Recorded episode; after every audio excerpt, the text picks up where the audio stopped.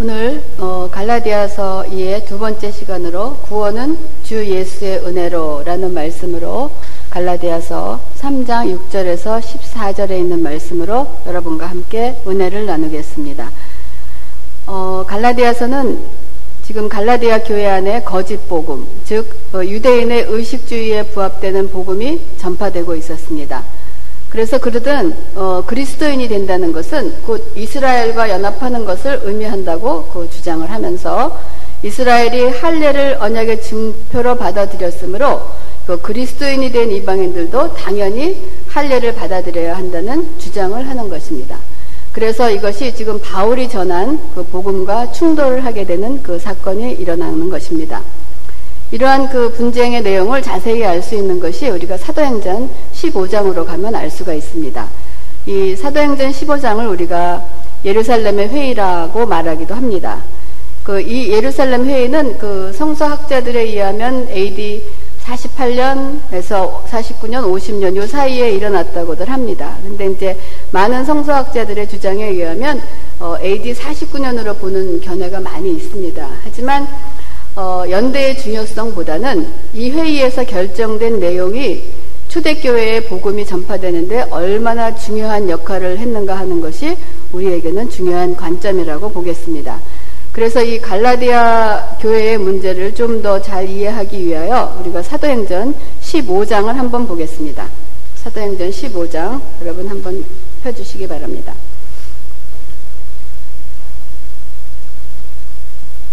사도행전 15장 1절부터 제가 읽겠습니다. 어떤 사람들이 유대로부터 내려와서 형제들을 가르치되 너희가 모세의 법대로 할례를 받지 아니하면 능히 구원을 받지 못하리라 하니 지금 이것이 바울이 얘기하는 그 다른 복음의 내용입니다. 바울 및 바나바와 그들 사이에 적지 아니한 다툼과 변론이 일어난지라 형제들이 이 문제에 대하여 바울과 바나바와 및 그 중에 몇 사람을 예루살렘에 있는 사도와 장로들에게 보내기로 작정하느니라. 그들이 교회의 전성을 받고 베니게와 사마리아로 다니며 이방인들이 죽게 돌아온 일을 말하여 형제들을 다 크게 기쁘게 하더라.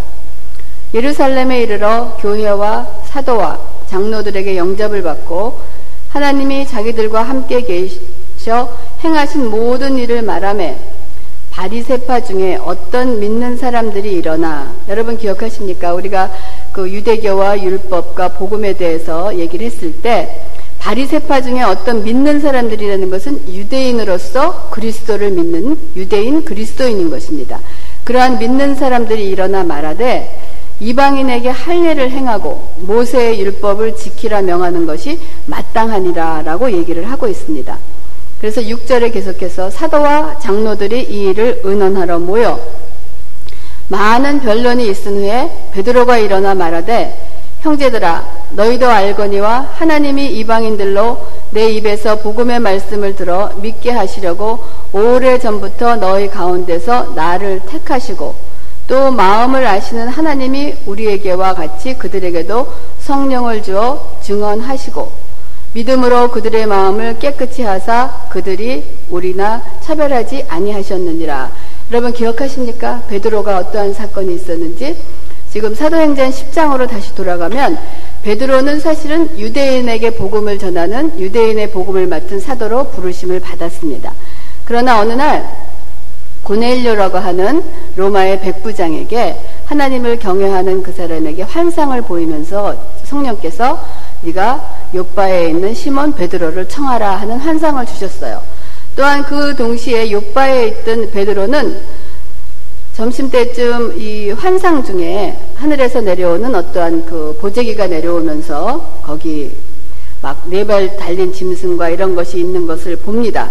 그래서 하나님이 저거를 먹으라 그랬더니 아닙니다. 율법에는 그것을 못 먹게 돼 있거든요. 그래서 먹지 않습니다. 그랬더니 내가 하나님이 거룩하게 한 것을 네가 거룩하지 말라 하는 것이 무슨 말이냐 하면서 그러한 환상 중에 보면서 베드로가 고넬료의 집에 가서 그 집에 가서 복음을 전파하고 성령을 받는 일을 그러니까 베드로 사도로가 이방인에게 복음을 전한 사건이 사도행전 10장에 나오고 있습니다. 그래서 지금 베드로가 이 이야기를 하고 있는 것입니다.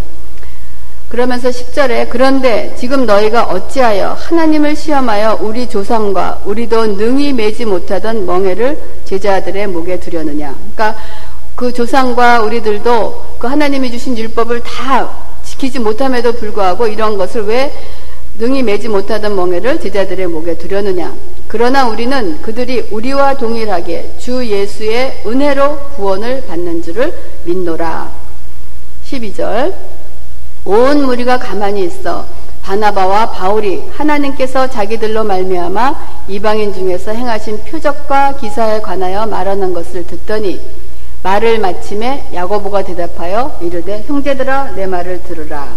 이 당시에 예루살렘 교회에 가장 주축이 되었던 이 야고보는 예수님의 동생 야고보를 얘기합니다. 그리고 우리가 야고보서를 알고 있는 그 야고보서를 쓴 그 야고보입니다.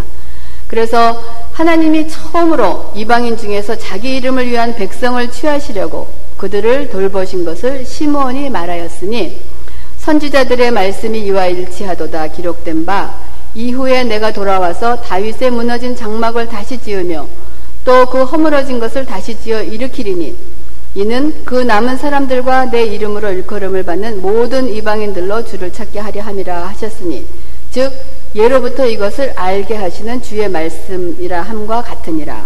그러므로 내 의견에는 이방인 중에서 하나님께로 돌아오는 자를 괴롭게 하지 말고 다만 우상의 더러운 것과 음행과 목매어 죽인 것과 피를 멀리하라고 편지하는 것이 옳으니 이는 예로부터 각 성에서 모세를 전하는 자가 있어 안식일마다 회당에서 그 글을 읽음이라 하더라라고 야고보가 결정을 합니다. 그 회의에서 결정을 합니다.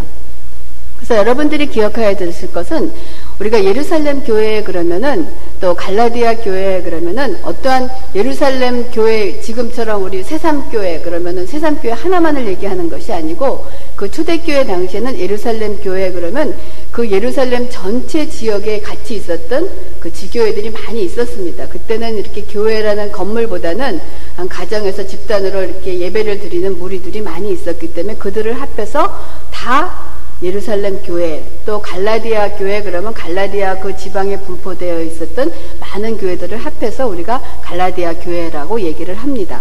그래서 지금 야고보는 이 회의에서 결정을 해서 이제 전 교회가 바울과 바나바가 바나바에게 이 예루살렘 교회 행, 회의에서 결정된 내용을 편지를 써서 갈라디아 교회와 그 지방에 있는 모든 교회들에게 그 내용을 전하라는 그 위임을 사명을 감당을 하면서 담당을 하면서 바울과 바나바를 그 안디옥으로 돌려보내는데 합의를 합니다.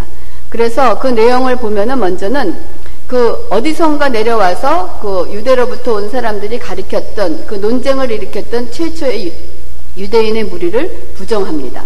그리고 바나바와 바울의 사울을 인정하고 다음에 또 유다와 신라도 함께 위임하면서 이러한 편지를 가지고 이방인에 가라고 전하고 있습니다.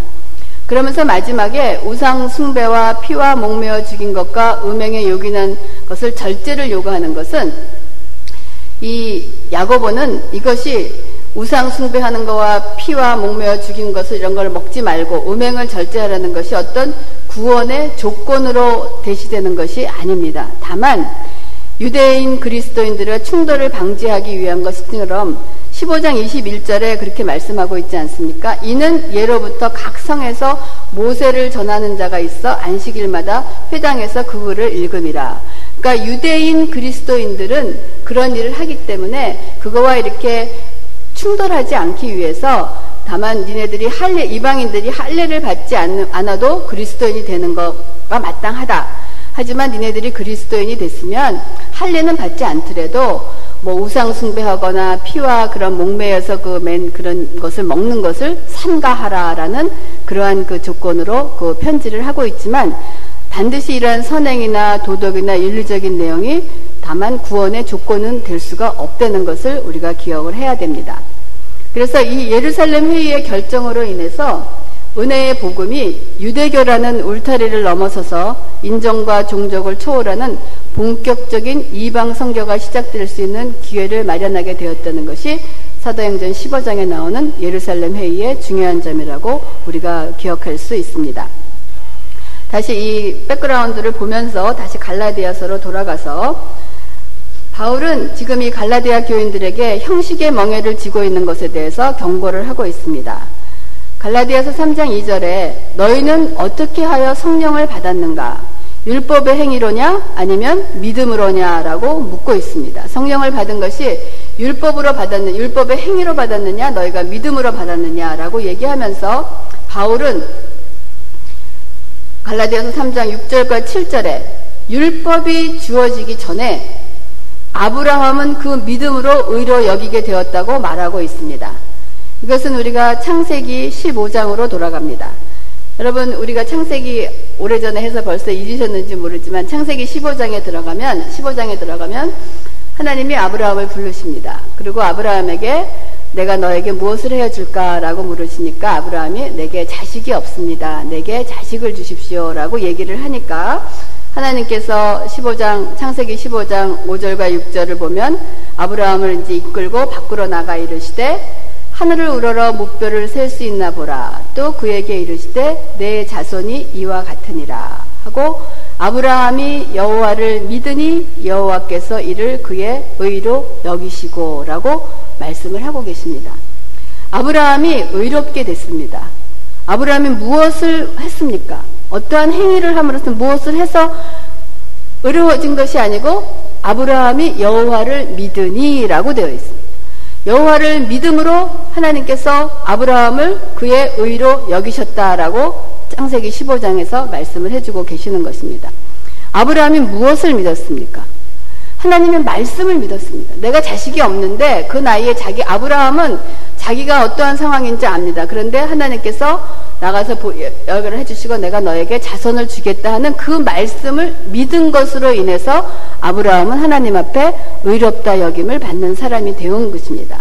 그 말씀을 지금 바울은 갈라디아서 3장 16절에 반복을 하고 있는 것입니다. 이 약속들은 아브라함과 그 자손에게 말씀하신 것인데 여럿을 가리켜 그 자손들이라 하지 아니하시고 우리가 창세기 15장에 있는 또 그에게 이르시되 그러니까 우러러 묵별을 셀수 있나 보라라고 하시면서 또 그에게 이르시되 내 자손이 이와 같으리라 할 때 그 자손은 단수입니다. 많은 자가 아니고 한 사람인 거예요. 하나님이 아브라함에게 약속한 내 자손이 이와 같으리라 한 것은 딱 한 사람을 말씀하신 거예요. 그 자손이 지금 갈라디아서 3장 16절에 바울은 오직 한 사람을 가리켜 내 자손이라 하셨으니 곧 그리스도라라고 말씀을 하고 계시는 거예요. 그래서 3장 17절에 내가 말하노니 하나님께서 미리 정하신 언약을 430년 후에 생긴 율법이 폐기하지 못하고 그 약속을 헛되게 하지 못하니라 라고 말하고 있습니다. 이 말씀은 무슨 말씀이냐면 믿음으로 의롭게 된다는 하나님의 언약으로 구약의 아브라함 시대부터 신약 시대까지 변함없이 의롭게 되는 것은 믿음으로만 된다고 얘기하는 것입니다. 즉 구약 시대는 율법으로 의로워지고 예, 신약 시대는 믿음으로 구원을 받는다는 식의 그 주장을 단호하게 거절하고 있는 것입니다. 하나님께서는 구약 시대이건 신약 시대이건 단 한 번도 율법을 구원을 얻기 위한 수단으로 우리에게 주신 적이 없는 것입니다. 그렇기 때문에 오늘 갈라디아서 3장 11절에 의인은 믿음으로 살리라 라는 말씀을 하고 있습니다. 여러분, 우리가 의인은 믿음으로 살리라 이 말씀 굉장히 익숙하시죠? 이 말씀이 어디서부터 나왔습니까? 구약에서는 하박국에서 나온 겁니다. 하박국 선지자가 바벨론 포로로 이스라엘 백성들이 잡혀갔을 때 그 고난을 당하고 있을 때 하나님께 울부짖습니다. 우리가 이렇게 의로운데 했을 때 하나님께서 하박국 2장 4절에 의인은 믿음으로 말미암아 살리라라고 하박국 선지자에게 주신 말씀입니다. 그래서 그것을 이 갈라디아서 3장 11절과 바울이 로마서 1장 17절에 이렇게 얘기하고 있습니다. 복음에는 하나님의 의가 나타나서 믿음으로 믿음에 이르게 하나니 기록된 바 오직 의는 믿음으로 말미암아 살리라라고 얘기하고 있어요. 그래서 믿음으로 믿음에 이르, 게 하나니라는 것은 from 시작도 믿음이요 끝도 믿음이라는 것은 구원을 얻는 데는 그 믿음이라는 것 사이에 끼어들 것이 없다는 거예요. 처음도 믿음이고 끝도 믿음이라는 그 사이에는 아, 믿음 외에는 구원을 얻는 데는 너희들이 끼어들 것이 아무것도 없다는 것을 강조하고 있는 것입니다. 그래서 구원을 주시는 하나님의 복음의 능력은 믿음으로만 얻어지는 것입니다.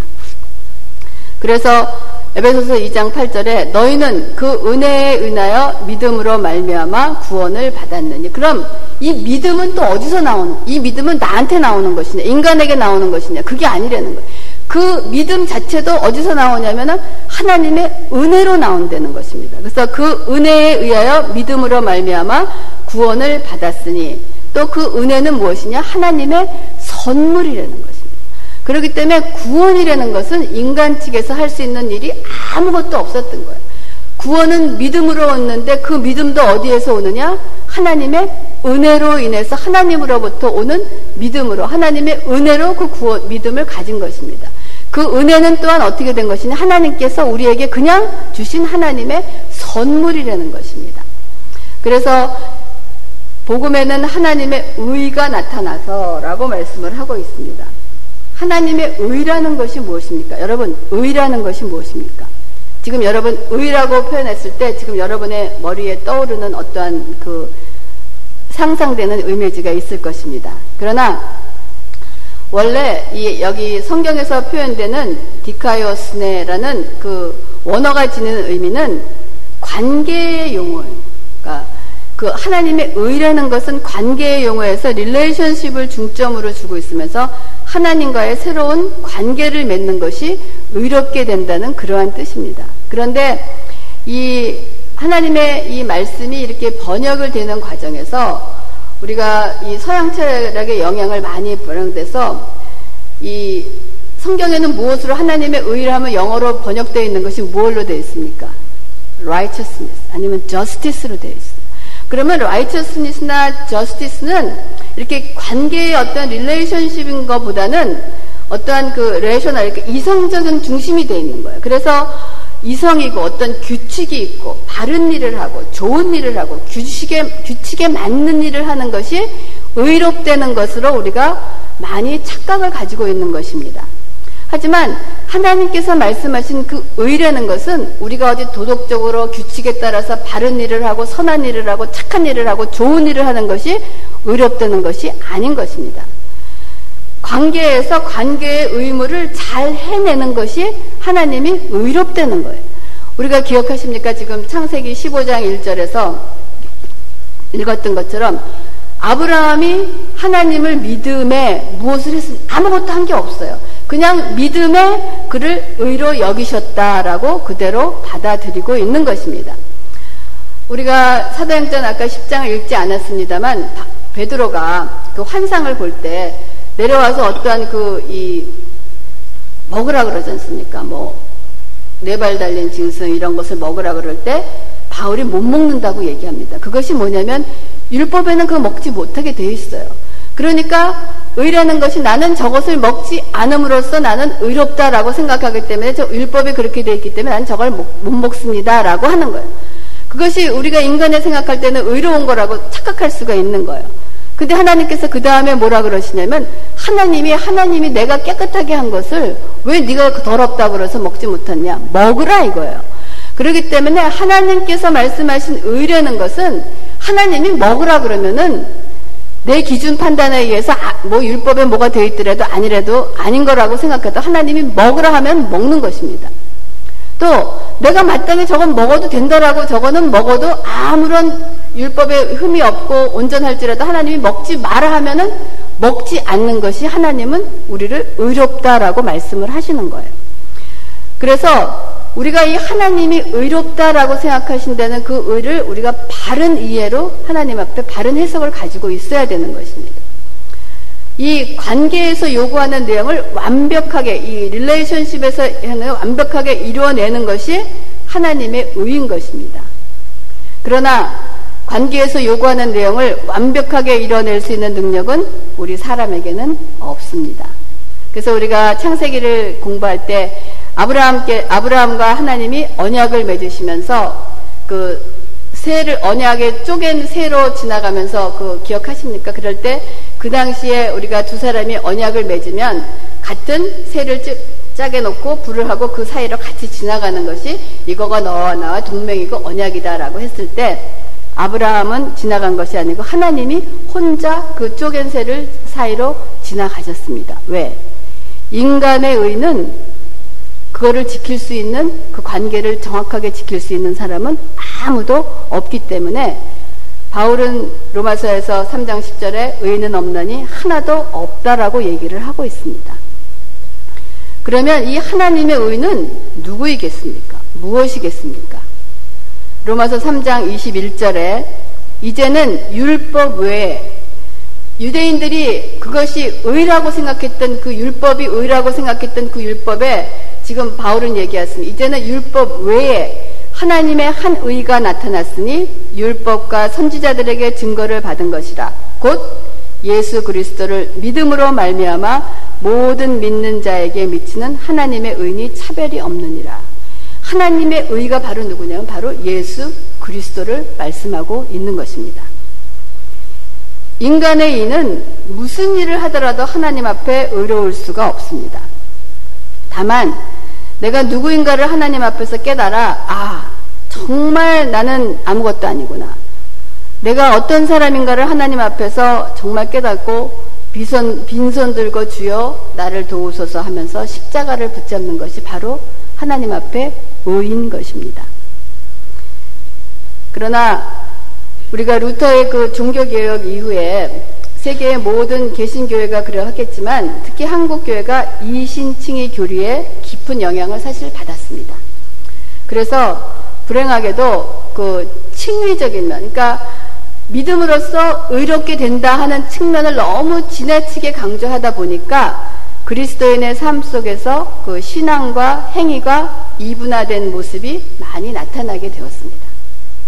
그래서 이러한 문제점을 바로잡고자 그 행함을 강조하기 위해서 외친 구호가 믿음으로 구원받고 행함으로 상급을 받으니 상 받기 위해서 정말 힘을 다해서 열심을 다해서 선행을 하자 하는 그런 구호가 그러한 쪽으로 신앙을 교회가 이끌어져가는 방향이 되었던 것입니다. 근데 그 결과 당연히 남들보다 더 많은 선행을 하거나 또 교회의 봉사를 열심히 하는 사람들은 당연히 우월감에 사로잡히게 되어 있습니다. 내가 너보다 낫지. 내가 너보다 신앙이 더 많지. 내가 너보다 믿음이 더 있지. 왜냐하면 천국에 가면 더 큰 상을 받게 될 것이기 때문이라고 생각을 하기 때문입니다. 제가 어디 가서 어떤 전도사님이 설교하시는 내용을 잠깐 들었어요. 근데 그 달란트 비율을 왜 다섯 달란트, 세 달란트, 두 달란트, 한 달란트 이 비율을 얘기하면서 무엇이라고 얘기하냐면 하나님께서는 그러니까 있는 자에게 더 주시고 없는 자에게 뺏어서 있는 자에게 더 주신다 하는 그거를 가지고 부익부 빈익빈이라고 설교를 하는 내용을 들었어요.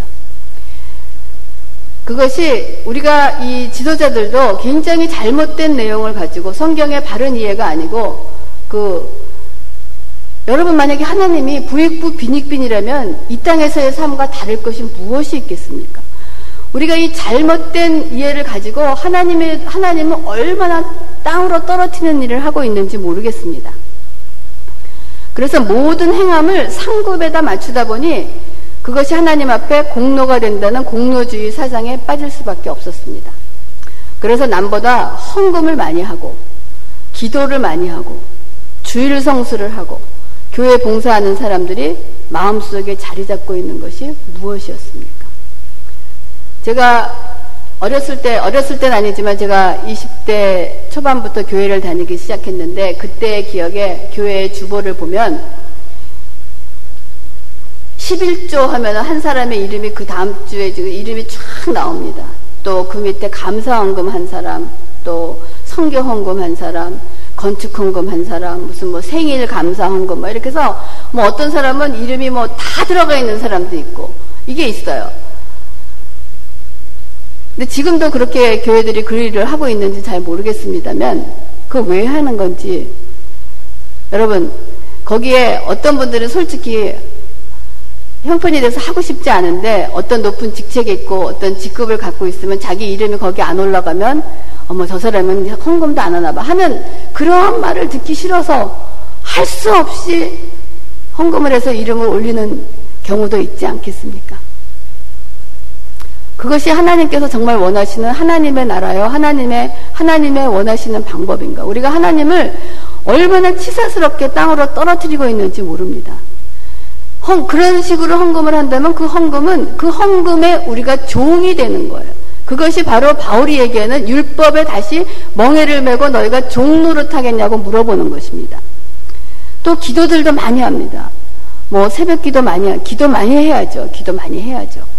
근데 어떤 목사님이 설교에 그런 설교를 하시더라고요. 어떤 권사님이 어느 날 오시더니 목사님 저는 정말 이 교회가 시작돼서부터 한 번도 제가 새벽 기도를 빠진 적이 없습니다. 라고 말씀을 하시더래요. 물론 얼마나 훌륭합니까? 근데 그 목사님이 그 얘기를 딱 들으시는 순간 정신이 번쩍 드시면서 이분이 우리가 한 번도 빠지지 않고 기도하는 그것이 참 아름답고 열심이지만은 우리가 인간은 자칫하다 보면 그것이 자기의 의여, 자기의 자랑이 되어버리는 거예요. 나는 이 교회가 세워지면서 한 번도 새벽 기도를 빠진 적이 없는 그러한 거면서 스스로 자기의 의인이라고 생각할 수 있는 오류에 빠지게 되는 거예요. 그래서 그 목사님이 그 얘기를 듣고 일부러 어느 날 새벽 기도를 취소하셨대요. 그래서 새벽 기도가 없게 했다는 거예요. 그 원사님이 오셨는데 새벽 기도가 없었다는 거예요. 그래서 제가 그 설교를 들으면서 제 나름대로 어떤 생각을 했냐면 아, 그 권사님이 그거를 깨달으시고, 아, 내가 의가 아니고 정말 하나님 앞에 이렇게 기도할 수 있는 것을 감사함으로 자랑거리가 아닌 그러한 것으로 깨달으신 기보다는 오히려 더 한층 더해서 목사는 새벽 기도를 캔슬을 했을지라도 나는 그럼에도 불구하고 거기에 갔었다는 오히려 더 증가되는 자기의 의가 되지 않나 하는 그런 생각을 하면서 웃은 적도 있습니다. 또한 주일 성수를 하고 어떤 분이 그런 얘기를 해요. 자기가 교회를 안 다니면 교회를 주일날 교회를 안 가면 꼭 교통사고를 당할 것 같아서 주의를 꼭 지켜 갔다고 하는 그러한 우리가 그 신앙의 어떤 사람이 얘기를 하는 것이 있습니다. 이러한 모든 것들이 교회를 또 봉사하는 사람, 그래서 자리 다툼을 하고 우리가 선거를 하고 명예를 얻고 여러분 우리 지금 정신 차려야 될 때입니다. 이것은 복음에서 벌어져도 너무나 멀리 가 있는 것이에요. 이러한 헌금을 많이 하고 기도를 많이 하고 주일 성수를 하고 교회 봉사를 하는 그 사람들을 마음속에 자리 잡고 있는 것이 무엇인가 한번 여러분 솔직히 한번 체크업을 해볼 수 있기 바랍니다.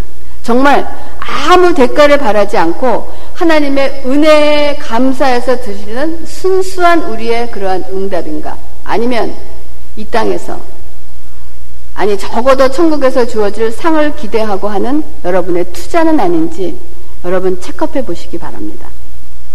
이러한 현상은 결코 우리가 올바른 정상적인 신앙인의 모습이라고 할 수가 없는 것입니다. 믿음으로 구원을 받은 성도들은 반드시 행함이 있어야 합니다. 그렇다면 여러분 이 행함이란 무엇이겠습니까? 이것에 대한 대표적인 답은 바울이 로마서 12장 1절에 얘기를 하고 있습니다. 1절에 로마서 12장 1절이 그러므로라고 시작을 하고 있습니다. 로마서 1장부터 11장까지는 바울이 하나님의 은혜로 말미암아 의롭게 되는 구원의 도리를 설명합니다. 너희가 정말 믿음으로 하나님의 은혜로 구원을 받았다 하는 것을 1장부터 11장까지 설명을 하고 난 다음에 12장부터는 너희가 이제 은혜로 구원을 받았으니 아무렇게나 마음대로 살아도 된다라고 하지 않고 그러므로 이제부터는 너희가 하나님께서 기뻐하시는 거룩한 산 제물이 되도록 살라고 이것이 너희들이 드릴 영적 예배라고 바울은 얘기하고 있습니다. 우리의 행함은 결코 공로가 되거나 상을 받는 조건이 될 수 없을 뿐 아니라 그 어느 것도 하나님 앞에서는 의나 공로가 될 수가 없습니다. 여러분 우리가 무엇을 한다고 상상을 해보세요. 여러분이 무엇을 그렇게 해갖고 하나님 앞에 가서 이렇게 내놓을 수 있는 것이 무엇이 있겠습니까? 구원받은 자에게는 우리가 헌금하고 봉사하고 기도하고 주일 성수하고 굳이 하는 모든 선한 일들이 그냥 하나님의 은혜에 대한 감사의 표현일 뿐이지 그것을 행함으로 공로가 되고 남보다 더 신앙이 좋아지는 것은 결코 아니라는 것입니다. 여러분, 여러분이 구원받은 것을 생각해 보시면 놀랍지 않으십니까? 저는 점점 시간이 갈수록 나 같은 사람이 어떻게 이렇게 구원을 받았나라고 생각하면 어떨 때는 소름이 착 끼칠 때도 있어요. 아, 정말, 어, 어떻게 이런 일이 일어날 수가 있는가. 그거 하나만으로도 우리가 하나님 앞에 감사할 수 있는 것입니다. 여러분, 여러분, 하나님 앞에 가서 무슨 상급을 받고 싶으십니까? 많은 사람들이 천국에 대한 얘기를 하고 보고 왔던 사람이 얘기, 저는 천국을 본 일이 없기 때문에 모르지만, 많은 그런 얘기를 해요. 뭐, 우리가 이 땅에서 행한 대로, 뭐, 너희 집은 어떤 큰 맨션이 있고, 어떤 사람은 작은 집이고, 큰, 근데 정말 그럴까 하는 생각이 들어요. 그 땅에서도 큰 집이 있는 사람이 있고 작은 집이 있는 사람이 있고 뭐 보석이 어떤 집은 많은 사람이 있고 어떤 사람은 작은 집이 있다면 하나님의 말씀하시는 그와 저는 맞지 않는 것 같아요. 우리가 하나님 앞에 여러분 받고 싶은 상이 무엇이 있습니까? 저는 솔직히 없습니다. 하나님이 우리에게 주신 그 상은 영생이라는 상 외에는 우리가 더 바랄 것이 없습니다. 영생이라는 것, 하나님과 예수 그리스도와 영원하신 성령과 늘 함께 할 수 있는 그것 받은 것 외에 우리가 바랄 것이 무엇이 있습니까? 우리가 찬성은 초막이나 궁궐이나 주위에서 모든 것이 하늘나라라고 얘기하면서 무엇을 더 바라기 위해서 우리가 이 땅에서 힘쓰고 애쓰면서 부익부 빈익빈이라는 그러한 신앙의 자세를 가져야 하겠습니까? 다시 말씀드리면은 복음의 진리는 사람이 믿음으로 의롭다 함을 받아 하나님의 자녀가 된다는 것만을 말하지 않고 이제는 하나님의 백성답게 믿음으로 살아야 한다는 것을 요구한다는 것을 잊지 마시기 바랍니다. 우리의 신분과 행위는 분리할 수 없는 어떤 동전의 양면과도 같은 거예요. 성도들은 자신이 받은 구원이 무엇인지에 대한 정확한 이해가 선행이 될 때, 내가 어떠한 사람으로 하나님 앞에 어떻게 구원을 받고 이 구원이 무엇인가를 그 구원에 대한 감사와 감격과 이것을 정확하게 알고 선행이 될 때, 그것을 알지 못하는 사람은 그것에 맞는 합당한 삶을 살아갈 수가 없다는 거 여러분 기억하시기 바랍니다. 여러분이 하나님 앞에 뭐 doing 무엇을 하기 이전에 여러분의 구원이 무엇인가를 정확하게 아셔야 돼요. 그 은혜가 얼마나 어마어마하며 그 은혜가 얼마나 엄청나며 얼마나 축복이며 그 구원받은 것 외에 하나님 앞에 더 요구할 것이 없다는 그것을 깨닫고 나면 누가 얘기하지 않아도 그 다음에 나오는 삶은 저절로 나올 수밖에 없는 것입니다. 우리가 계시록에도 우리가 받은 면류관을 다 벗어서 다시 예수님 앞에 돌려드리는 면이 계시록에 나오고 있습니다. 우리가 받을 공로는 아무것도 없는 것입니다. 하나님께서 너희 우리에게 이렇게 잘했다라고 우리에게 그냥 쳐주셔서 우리에게 면류관을 주신 거지만 그 면류관의 주인은 우리가 아니고 다시 어린 양 보좌에 계신 하나님께 하나님의 어린 양께 돌려드리는 것이 우리의 본무이며 우리의 의무이며 우리가 받은 공로는 아무것도 없는 것입니다. 그래서 이것을 주님께 돌려드리는 것이 우리에게 복이며 우리에게는 영광인 것입니다. 여러분, 더 많은 것 구하지 마세요. 여러분이 하나님 앞에 영생을 받았다는 그 상 외에는 우리가 더 이상 바랄 것이 없습니다. 그 영생을 받은 삶을 정말 얼마나 감격하면서 살아갈 때 그 땅에서 우리는 부족합니다. 우리가 하나님의 우리가 의롭다 여겨심을 받았기 때문에 어릴 때 우리가 의롭지 못하고 우리가 나오지 못하는 부족한 삶을 살게 됩니다. 하지만 부족한 삶을 살 때 점점 우리가 살아가면서 바울이 고백한 것이 우리의 신앙의 고백이 됩니다. 오라 나는 곤고한 자로다. 하나님 내가 정말 또 된 줄 알았는데 이것밖에 안 되는군요. 하나님 난 정말 좀 괜찮은 줄 알았는데 자 보니까 또 이것밖에 안 되는군요. 하나님 저를 좀 건져 주십시오. 그러나 우리에게 성령으로 주시는 성령의 하나님으로 인하여 내가 승리하며 감사하며 우리 주 예수께 감사하노라 하는 삶이 이 땅에서 우리에게 주어지는 삶인 줄 믿습니다. 우리가 우리에게 영생을 주신 하나님께 감사를 드리면서 다음 한 주간도 그 구원받은 감격의 삶을 사는 저와 여러분이 되기를 주님의 이름으로 축원합니다. 기도하겠습니다.